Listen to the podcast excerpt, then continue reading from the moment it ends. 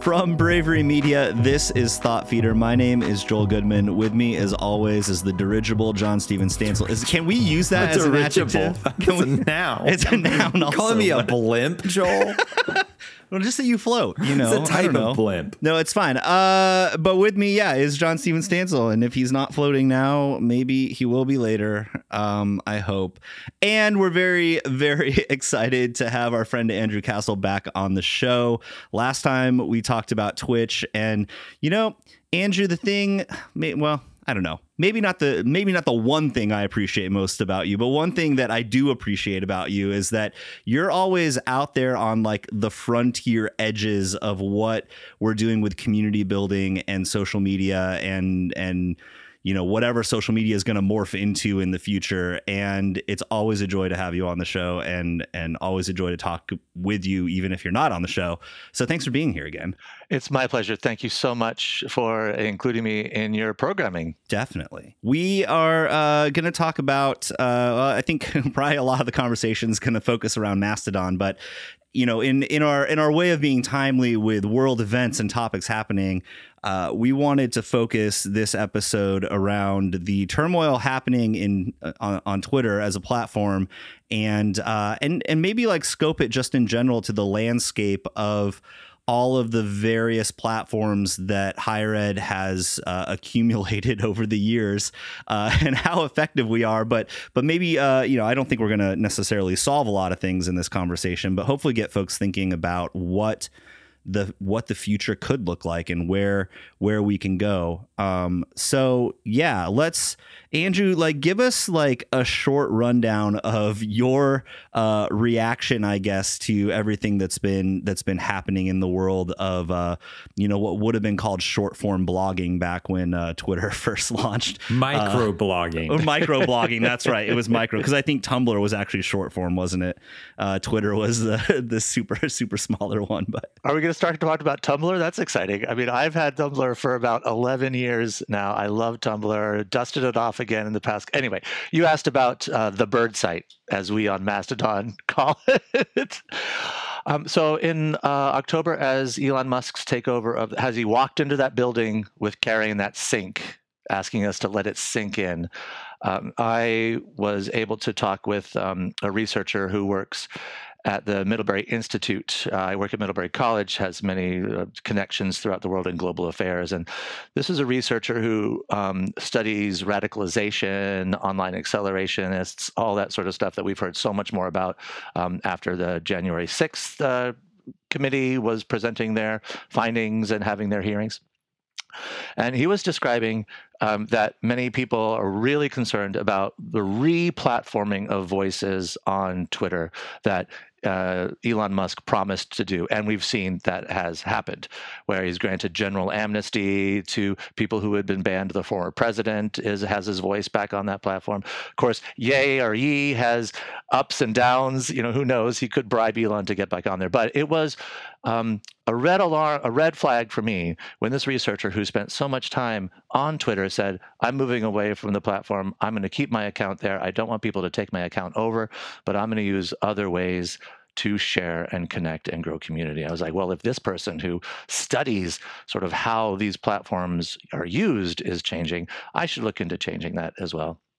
And I had conversations with my team about when are we going to decide should we stay on Twitter? And we sort of came up with this idea that if the former president does get replatformed, that is a place that higher ed is no longer sort of friendly. It will rapidly become climate change deniers, vaccine deniers, misinformation spreaders, and we've seen that happening on the platform. And we did not want our content, which has to be trusted, to be seen around and in the event. That brand safety, I think, is the sort of marketing term for the decisions that we were making about why or we would stay on this platform. So as time went on, I started looking at uh, Mastodon as an option for the Twitter work that I was doing and to really explore what is this platform all about. And you mentioned the other platforms that higher ed has accumulated over the years uh, and then maybe found success with or not paid attention to. And so as I first entered the Fediverse, which is the term, the genre for the federated servers like Star Trek the Federation of Planets, where each planet has its own government and culture, but this there's a collaboration and cooperation and self-defense that goes on. You'll come to the aid of your federated planet. That is a good metaphor for how the Fediverse works, to sort of wrap your mind around what is the Fediverse. It's like the Federation. And each server has its own identity and sort of community and vibe. And then they all work together to create this decentralized area. So, Joel, JS, listeners out there, I'm going to say something that is JS likes to get people riled up. I'm going to give a hot take right now. We've become so lazy in the work that we do for higher ed. We have become mere organic components in the work of the algorithm, the AI, and the machine learning models that drive those platforms at HighEdWeb earlier this year was in a session hosted by the amazing Josie Ahlquist all about our feelings and vibes to make sure that we're all doing okay. And in that session, we were asked to say, what would we forgive ourselves for? What are we worried about? What, what, what can we let go? And a lot of people posted in this anonymous posting that they didn't feel there was purpose in their work. They didn't know why they were doing it what is the point of this work that we are doing? And I think that's the feeling of what role do we play in the storytelling that we're doing? If we're just shoveling content into the AI to put out there, then we are our jobs are one step away from being automated the RSS can grab that news post, turn it into something, and then post on whatever platform that we want to do. But when I started looking at how to work in the Fediverse to create community from nothing that did not have an algorithm associated with it, that I didn't get those so comforting metrics of impressions and reach, that even if a piece of content didn't get a like or a comment or any sort of engagement, I could still look at it and be like, well, I reached 3,000 people with that, knowing in my heart that's meaningless but the work of social networking that developing a, a, community and identity on a server in the Fediverse was such a breath of fresh air for me, re energized the stuff that I was doing in my everyday efforts.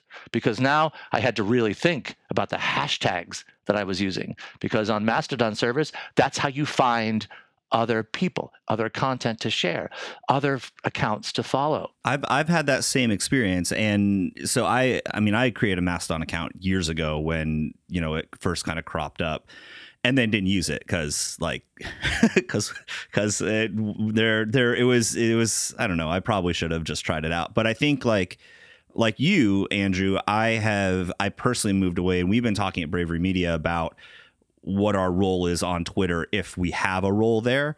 Uh, because you know a, a, lot like the brand safety stuff you're talking about, we have a lot of those same feelings. Like, do we want to be associated with those things?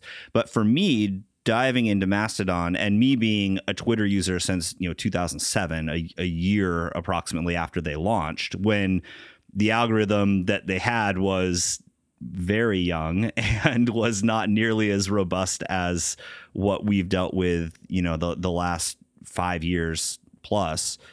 Uh, Mastodon has been a big change going back to that thinking around hashtags and how do you, how do you get what you're talking about heard? And it's funny because if you think back to some of the conversations that have centered around the bird site in the last you know year or two it's well hashtags oh J- js has said this because it's true. Like oh, hashtags don't really do anything. Why are you putting a hashtag in your in your tweet? Like why are you making up a hashtag and like given like yeah probably same for making up whatever hashtag on mastodon to some extent. But if you are doing that work of building a wider community and creating uh, a, a, set of common thought processes or beliefs or you know shared accountability around a certain topic that you want to have like cool create your own hashtag but also like link it up to other ones so that people will actually find that you know like use other hashtags but it's i mean i notice just how much i i don't use hashtags anymore on on Twitter, you, you know, on Instagram, on any of the other platforms that that I have been active on the last several years. Whereas on Mastodon, you have to. Otherwise, it's like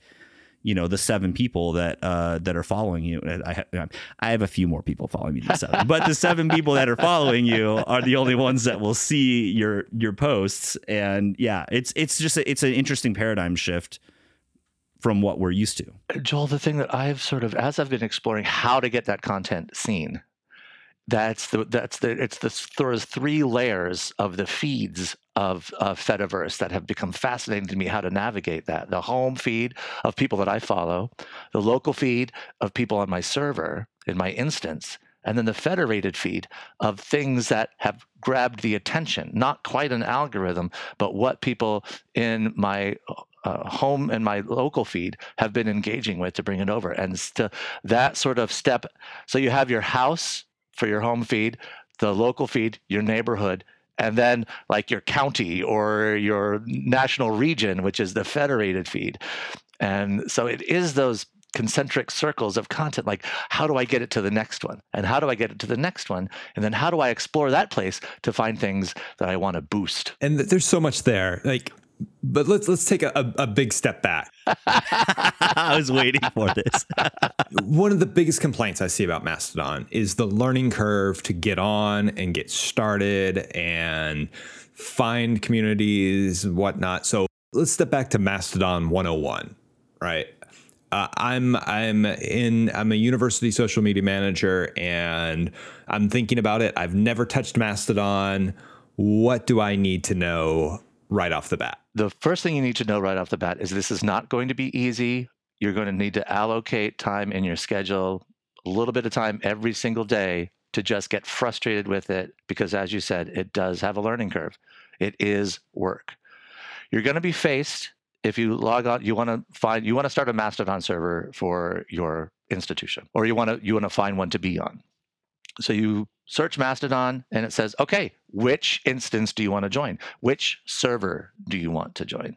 And for this, the thought that I've had is a lot like when you first log on to World of Warcraft and you're asked, join a server. And they have all these weird names. Like, I don't know who Sylvanas is or, you know, the Horde, you know, group, whatever. And it's like, does this matter? I just want to play. I just want to get online. I just want to do this thing. So give yourself the grace to start an experimental account. Pick any general server. They don't have role play servers like World of Warcraft, do they? oh yeah, they do. They do. But but JS, like I think this is an important point because I mean this is this is where my skepticism about where Mastodon's going, and it may not skepticism. I think it's more like a wait and see because I, I think it is a it's it's a it's an old way of thinking about social media, but one that we are so out of practice with that it's kind of hard to to wrap your brain around this again, like go back in time, you know.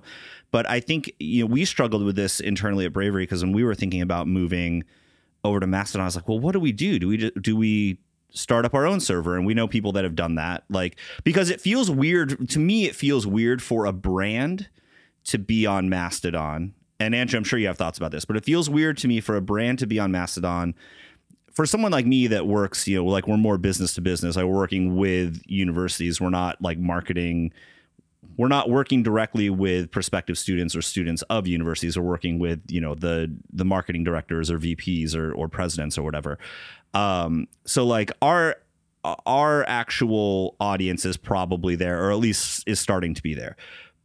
But for for other brands like it is it I feel like it hasn't really hit critical mass yet where it makes sense to jump in. And to me, and, and, Andrew, maybe you found places in on Mastodon where this feels different, but like I think there's a bit of an aversion to brands being within the Fediverse because Mastodon has been sort of a reaction to the uh, you know the over capitalization of of the algorithms on social media. And so it, it feels almost like it's supposed to be counter marketing uh, you know or very anti marketing within that space.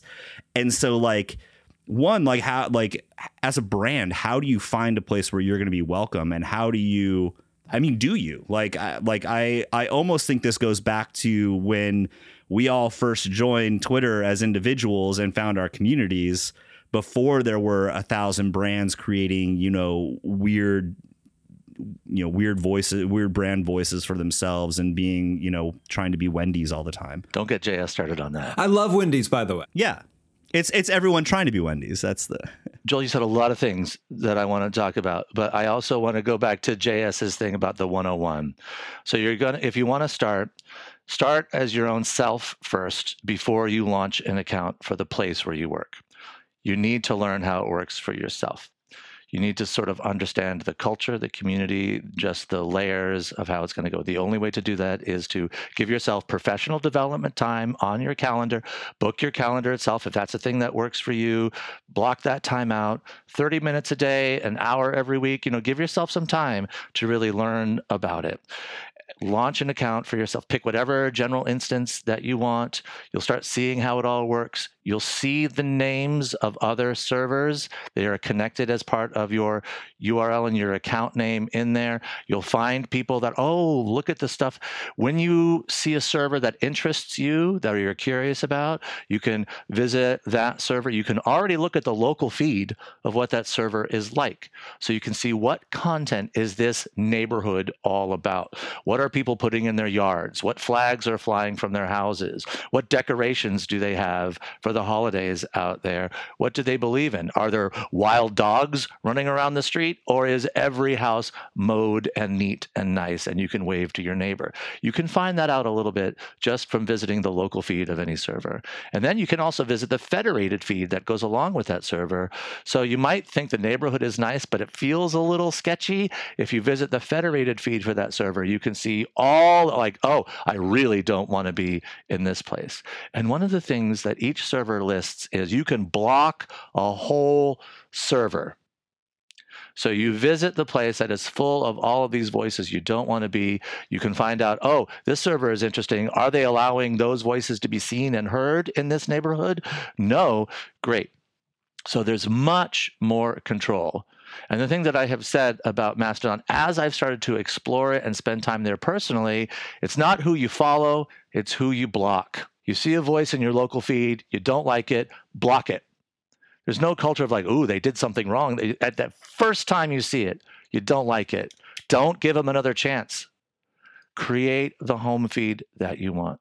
So 101, start a server, start a, an account on an instance that just is there. It, you don't know why. You can migrate later. So pick if you find a neighborhood you like, migrate your stuff over there. There are ways to bring all your followers with you. There's sort of issues with content doesn't necessarily follow you over there.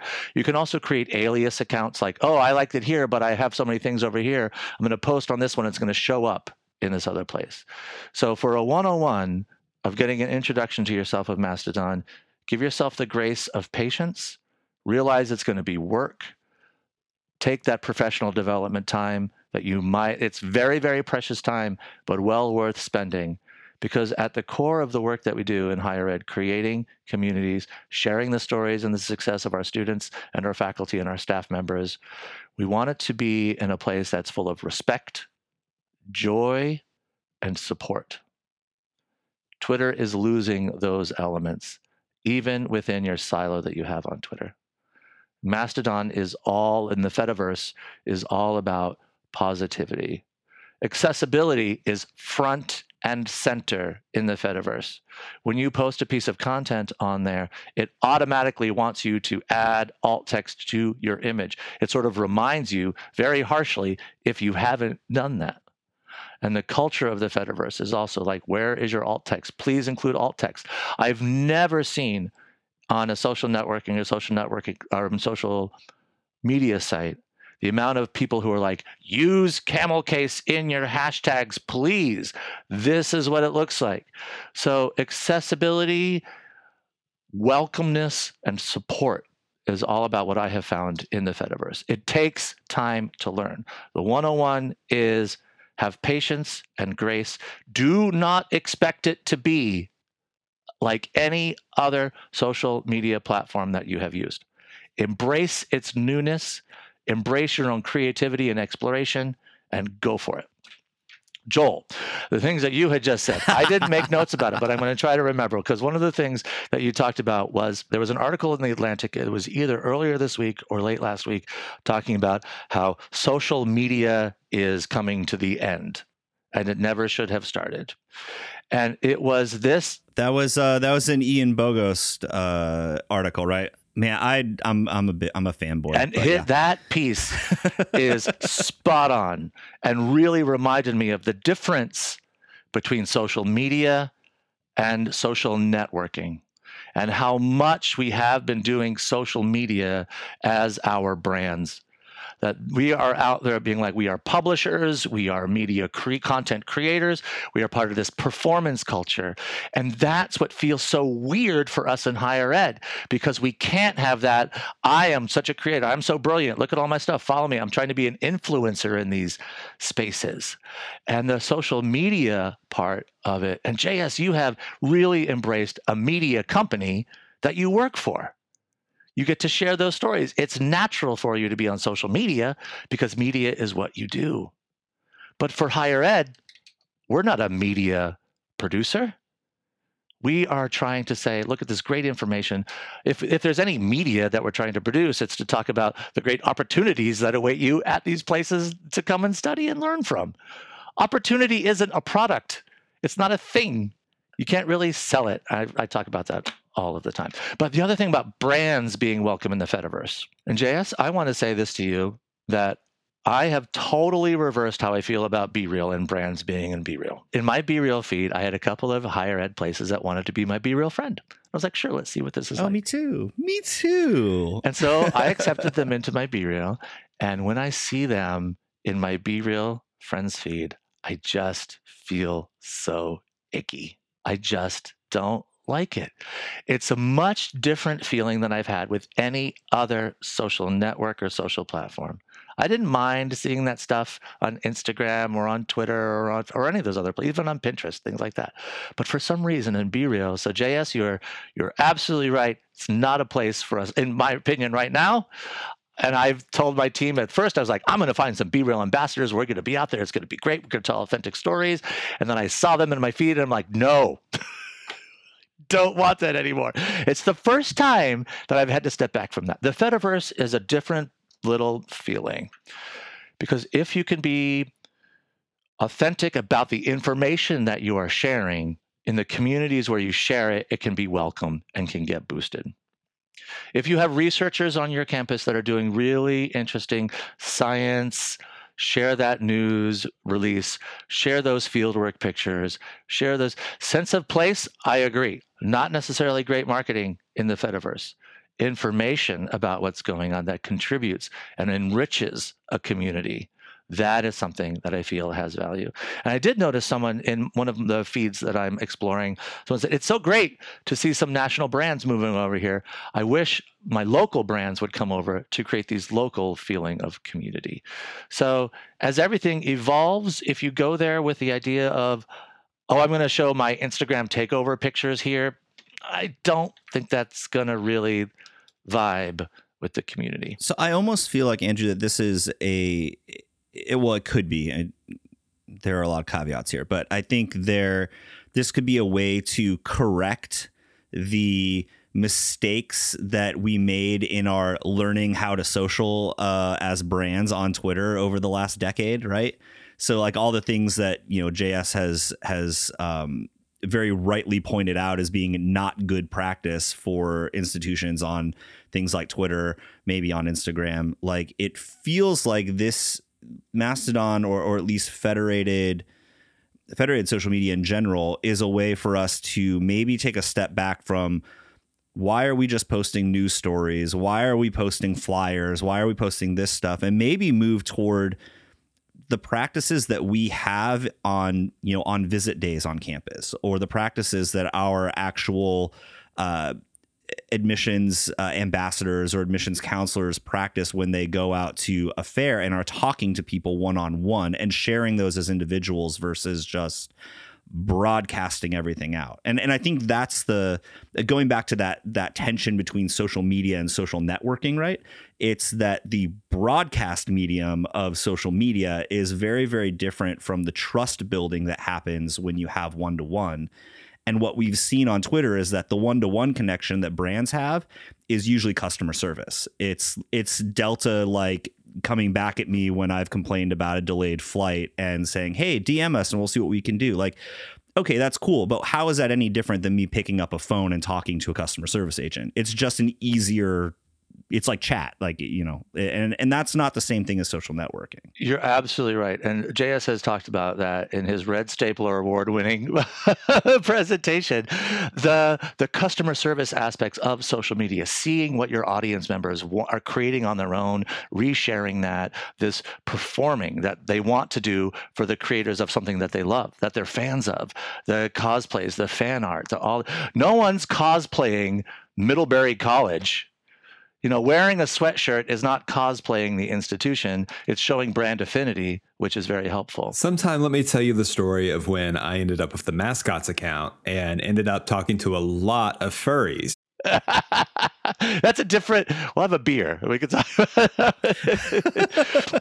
but Joel, I think you're 100% absolutely correct. And that is why this is such a paradigm shift for the work that we do for higher ed. It is like you are not doing the work that you think you are doing. If you are coming in there, I'm a content creator. I'm going to become an influencer. This is where I learned what social media is, and I'm going to bring these skills over to tell the story of the place that I maybe I went to school and now I just hired because oh, you know social media. You've been posting on Instagram for four years. Of course, you're going to come over here in the marketing communications office. Those people are probably very talented, really important voices to hear, and can bring a lot to any team that they're a part of. But the fractures that you're talking about are becoming more and more apparent and something that we should embrace. That's where, where my, my concern is with like not just Mastodon with with Hive and all of these other Twitter replacements is that we have people are not jumping ship from Twitter and going to a single location. Right. You know, they are some are going to Mastodon, some are staying on Twitter, some are spending more time on Instagram or even LinkedIn. So our audiences are kind of dispersing, they're fracturing and at, in higher ed, as a social media manager, there's only so many hours in the day and so many places you can be and do well. Where should higher ed social media managers be spending their time? Is it, is it, I mean, you make a good case for Mastodon, but how can a social media man, higher ed social media manager evaluate where they need to be in spending their time? Never before have we had a chance as social media higher ed managers to say, I'm just going to stop one and refocus on all the things I'm already doing. I'm going to reclaim that time that I've been creating and scheduling content for this one social media platform and focusing on all the other things that I could be doing. And saying, oh, we, we have our Twitter, we're keeping it there. But the t- so I guess the answer, JS, the short answer is don't start anything new. Just lean into what you're already doing and I wish I had more time to do this. I wish I had more time to make this picture pop a bit more, or I wish I had more time to spend on my YouTube channel. That could always use attention. So it's instead of like, what can I do instead? You've already got, as you say, many other things that you're trying to do already. Just do those things better. I think that makes a good case for at least, and you use this phrase, I've, been stealing it from you uh, in your Ed Web presentation, where you're talking about quitting Facebook and Instagram, of, of quiet quitting these platforms. Yes. Because you have to remember, I don't think an institution can quit Twitter cold turkey uh, to the bird app, and there's some there's a joke about birds in there somewhere. Yeah. But um, because it is on all of those print materials, and that stuff has a long kind of half life, so I think you still have to keep that account open and fresh, but not spending all hours and hours there. So if somebody does stumble upon it, it's not just this zombie site. I've dialed so far back in the stuff that I share on Twitter that if someone goes there and say, "When was the last time they posted?" Oh, it was about the same time that Elon Musk took over. Uh, I think it's just you're right. It's hard to go cold turkey for anything that we have become dependent upon. But I think the only way to sort of think, what would I do without it, is to try is to say, okay, this week I'm not going to share on Twitter. What does that look like and what does that feel like? It's so hard. I have the account, it's still active. I don't want anybody to take it. I don't want someone to get the name of the college and then use it for bad bad purposes. So I go and I see, and I'm like, uh, what's happening here? Who's this? And the other part about higher ed community for not resisting leaving Twitter is our faculty members have devoted, if there was one social media platform that we knew faculty used, it's that one, Twitter because their their peers were there. They'd go to a conference and they'd be in the back channel of that. They'd talk about their papers and their accomplishments and get people hired and find all that. So they really use it in a way they don't use other platforms. And for them, it's really really hard to face maybe not being able to use it. Uh, how do you quiet quit it? Is it one post a day rather than scheduling five posts a day? Is it so? Those are all important conversations to have. And quiet quitting may be more comfortable than going cold turkey on the bird site? I found it more existentially difficult to quit the bird site than I did like Facebook. And like I haven't been on Facebook. I have I have an account on Facebook, but I haven't been active on Facebook in 3 or 4 years at this point.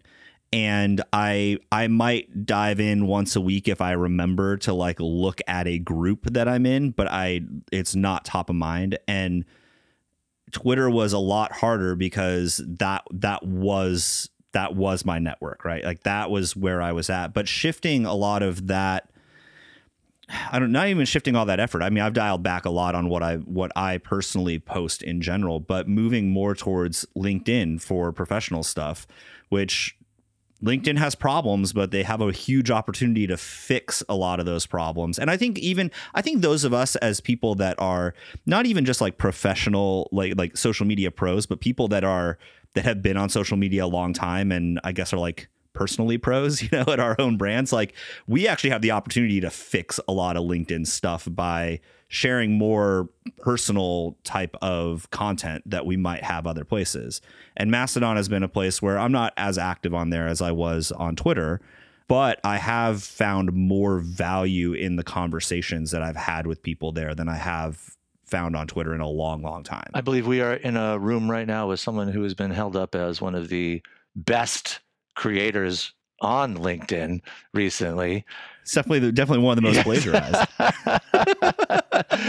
Which is uh, why I'm on LinkedIn. So. I, have also had a similar experience with LinkedIn, but JS probably has much more insight on developing a, a brand and an account and a personality on LinkedIn uh, as an alternative to Twitter. I'm still playing with it, and my my rationale for getting on on it and spending more time was before Elon was just the fact that I was getting plagiarized so much on LinkedIn that people were taking my tweets either screen capping them and not giving me credit for it, which, you know, whatever, my name's still there, or just blatantly cutting and pasting and, and, and putting it on there.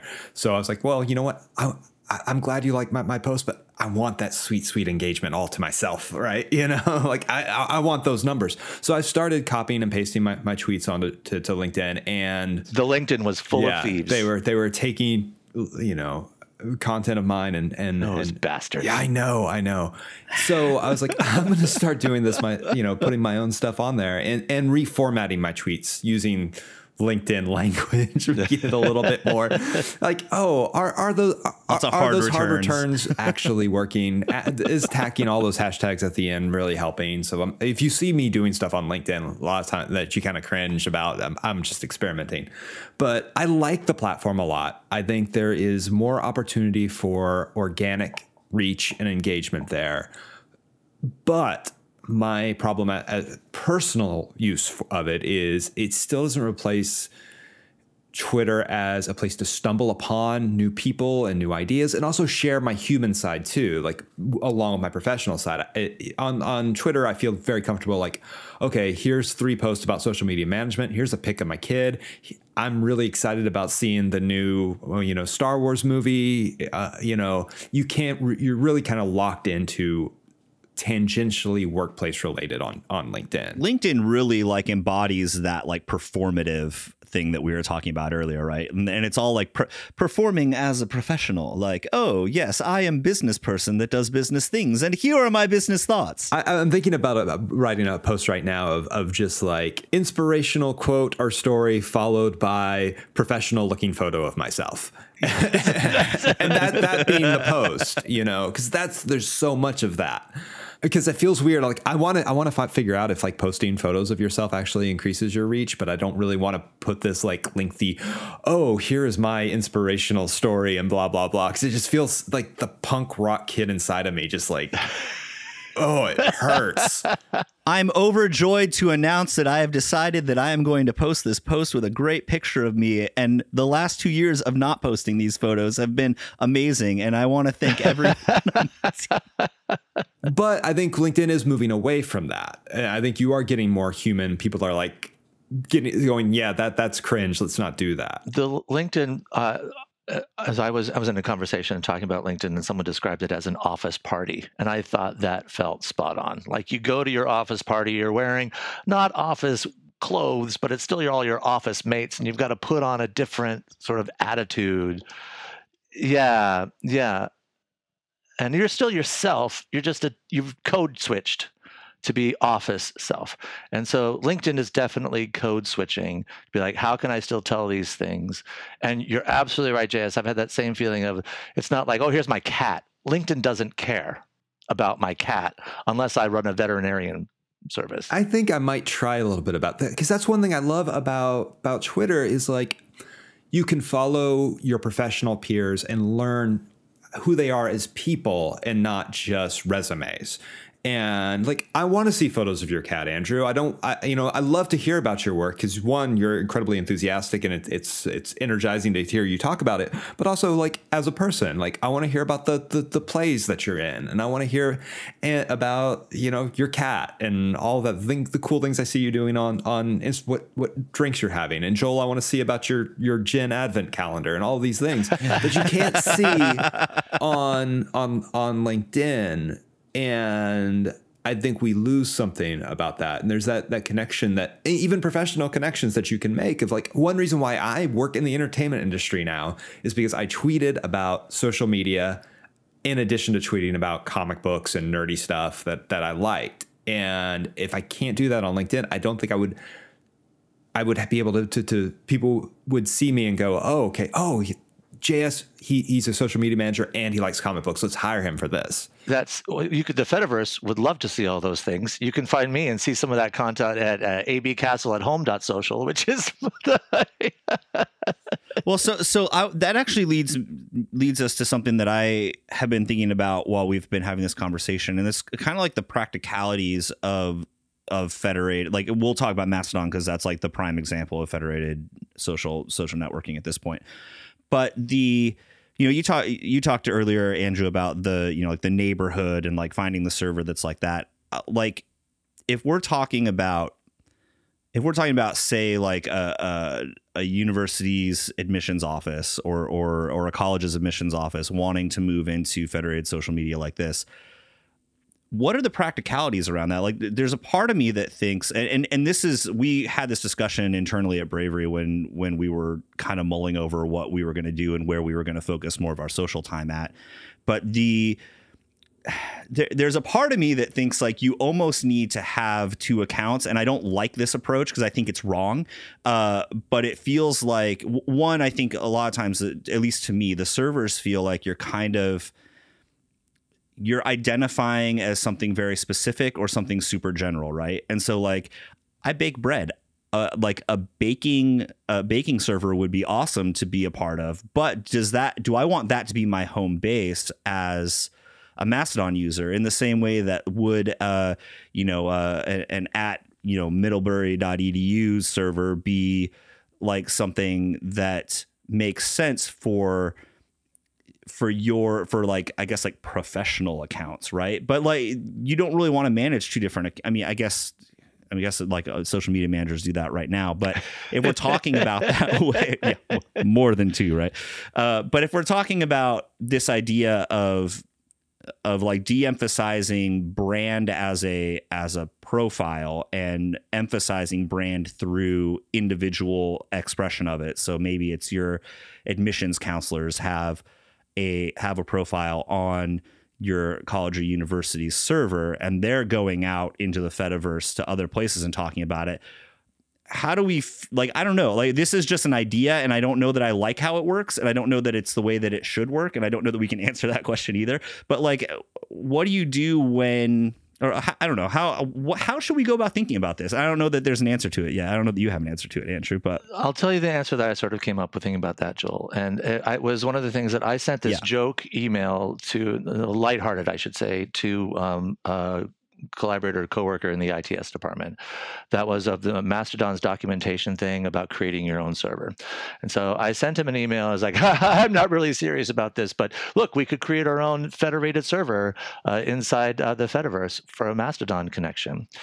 And then as I spent more time on the platform, I realized that that was actually the best idea and the possibilities yeah. of creating yeah. our own hosted server that is you need to there's single sign on you can there's all these things that you could get you know you have to apply to get in there you have to have a verified email so i think to answer your question the very general idea yes institutions will have to create their own federated server and as i was thinking about that idea it became I got so excited about it because we talk all the time. How can we get our own, how can we break down silos? It's one of the things that higher ed has always struggled with.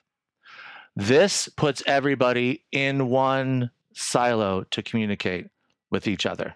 Everybody in that local feed will be from your place.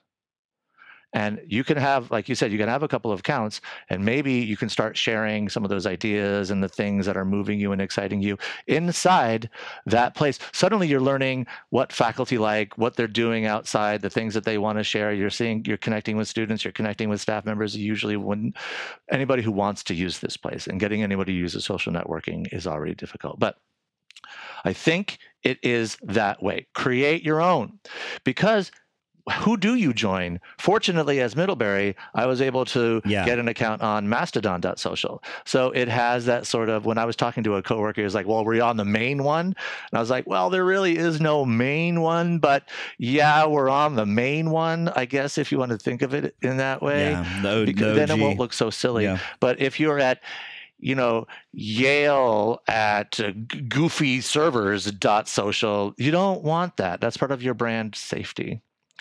So there is a little bit of a the, the fracturing, I think, is a good sort of theme for this conversation.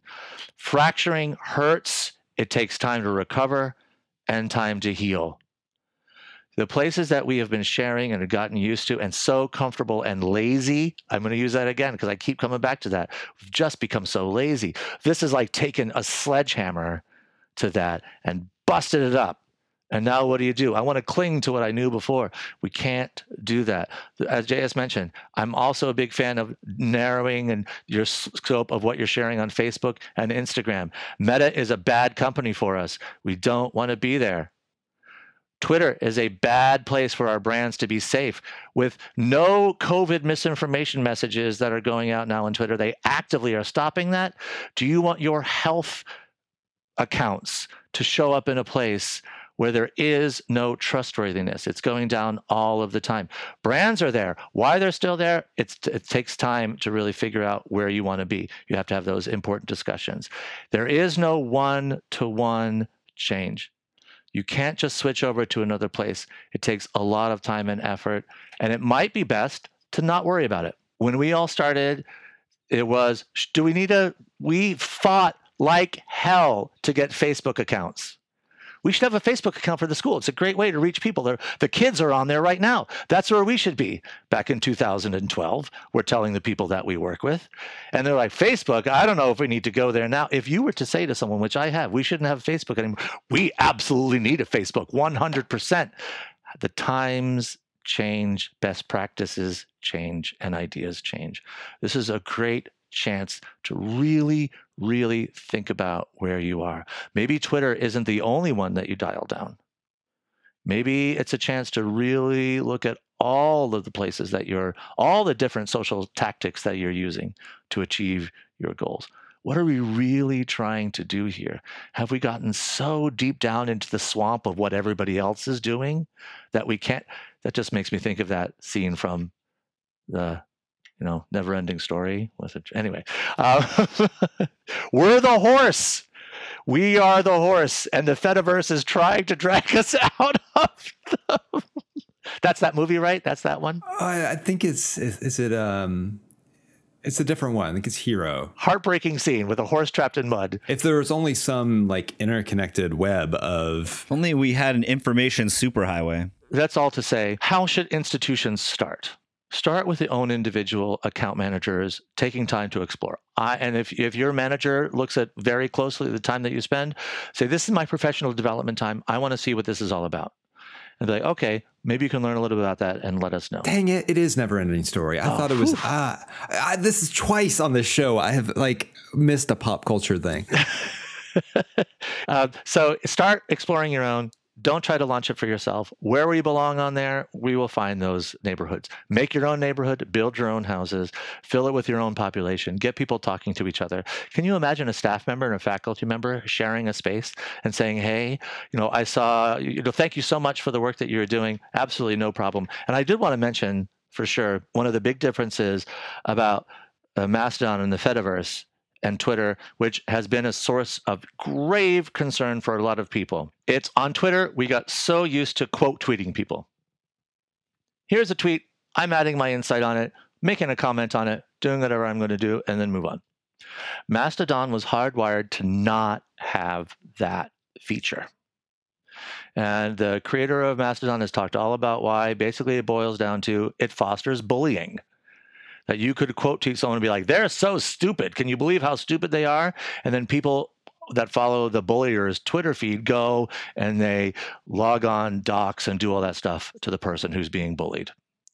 In the Fediverse, you can favorite something, you can boost something, and then you can comment on that. You can reply to the post, but you can't boost something and quote it. That has been the part that I have found most difficult to adapt to. How can I take this piece of content with I agree with and I want to talk about it and I've got to go now I've got to I've got to copy the link for that piece of content and then I've got it comes back to I'm going to use the magic third one of my time saying this. I've been so lazy but now it's asking me to do the work. It puts the work in social networking, and we have not exercised those muscles in a decade. And it's hard, it hurts. It's both going to the gym and you get past the gym on one day, you come home and your body is all sore. Like, I'm never doing that again. And then you lean back in to your Doritos and the kegerator and your Netflix. It's not a one to one change. Give yourself time. Where we belong, we're going to explore it. It's a frontier. And what we have found out, it's not the final one because who knows what's going to come after this. I think that's a great note to, to, to end it on. to Andrew's point, anything, whether or not you think your school needs to create a Mastodon account or server or get into the Fediverse, you, need to at least be exploring it and and be familiar with the platform. So when those questions come up, you're familiar with it. So yes, I, I agree with you 100%, Andrew. You need to set aside some professional development time to just spend a couple days playing around Mastodon and and and understanding that uh, Hive as well and all of these uh, little emerging platforms. Not maybe not Hive yet because there's some security issues there. I think I started my account too soon. I'm a little nervous, but like you, you need to at, at, least like read up on them, uh, listen to a podcast about them, um, and and and know know the ins and outs a little bit. Like like any any social platform before creating one for your your brand like do the research and planning first and that's what we need to be doing right now. Have the fun and then you can make it work. So the, the fediverse is great. I really believe it is a very um, a way to move away from uh, algorithm driven corporate driven uh, capitalist driven performance social media and embracing the true spirit of social networking to create an environment where people can connect with things that they're interested in that isn't overshadowed by money. And on that note andrew Where can people find you? Why didn't you plug yourself? Where are you on the Fediverse? abcastle at home.social is the server that I have soared, that I've grown my following now. There are over 60 people follow me on there uh, from the past couple of weeks that I've been. Uh, one of the things about the mainlining Mastodon, which I have been doing absolutely, is my girlfriend said to me over the weekend, no screen time. Stop it. It's not helping your mental health. Please, please take it. So it gets so like to explore it, give yourself some time. But that's the place where you can find me, abcastle at home.social. Thank you so much for listening to Thought Feeder. Again, my name is Joel Goodman. Jon-Stephen Stansel is my co host, and the show is produced by Carl Grashit. We are very, very grateful to you, Andrew Castle, for being on the show again and uh, and telling everyone where they can find you in the Fediverse. Thank you so much for being on. It is my pleasure. And hello, Carl. I know you're there and listening. He's in the background. Uh, if you like our show, we would greatly appreciate a rating and a comment and a review on Apple Music or wherever else your podcast app will let you comment and review. Uh, or, you know, just give us a subscribe in Spotify or Google Music or Amazon Podcasts or, you know, all the different places because that's where we're at. Uh, you can also visit our website at thoughtfeederpod.com where we've got back episodes and transcripts for every episode that we have done.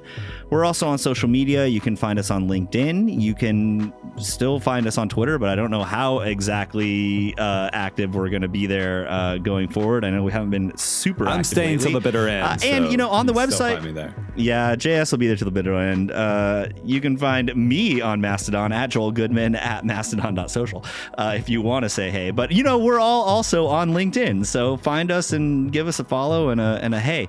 Uh, otherwise, we hope you will come back and listen to us soon. We'll have another episode out in a couple of weeks.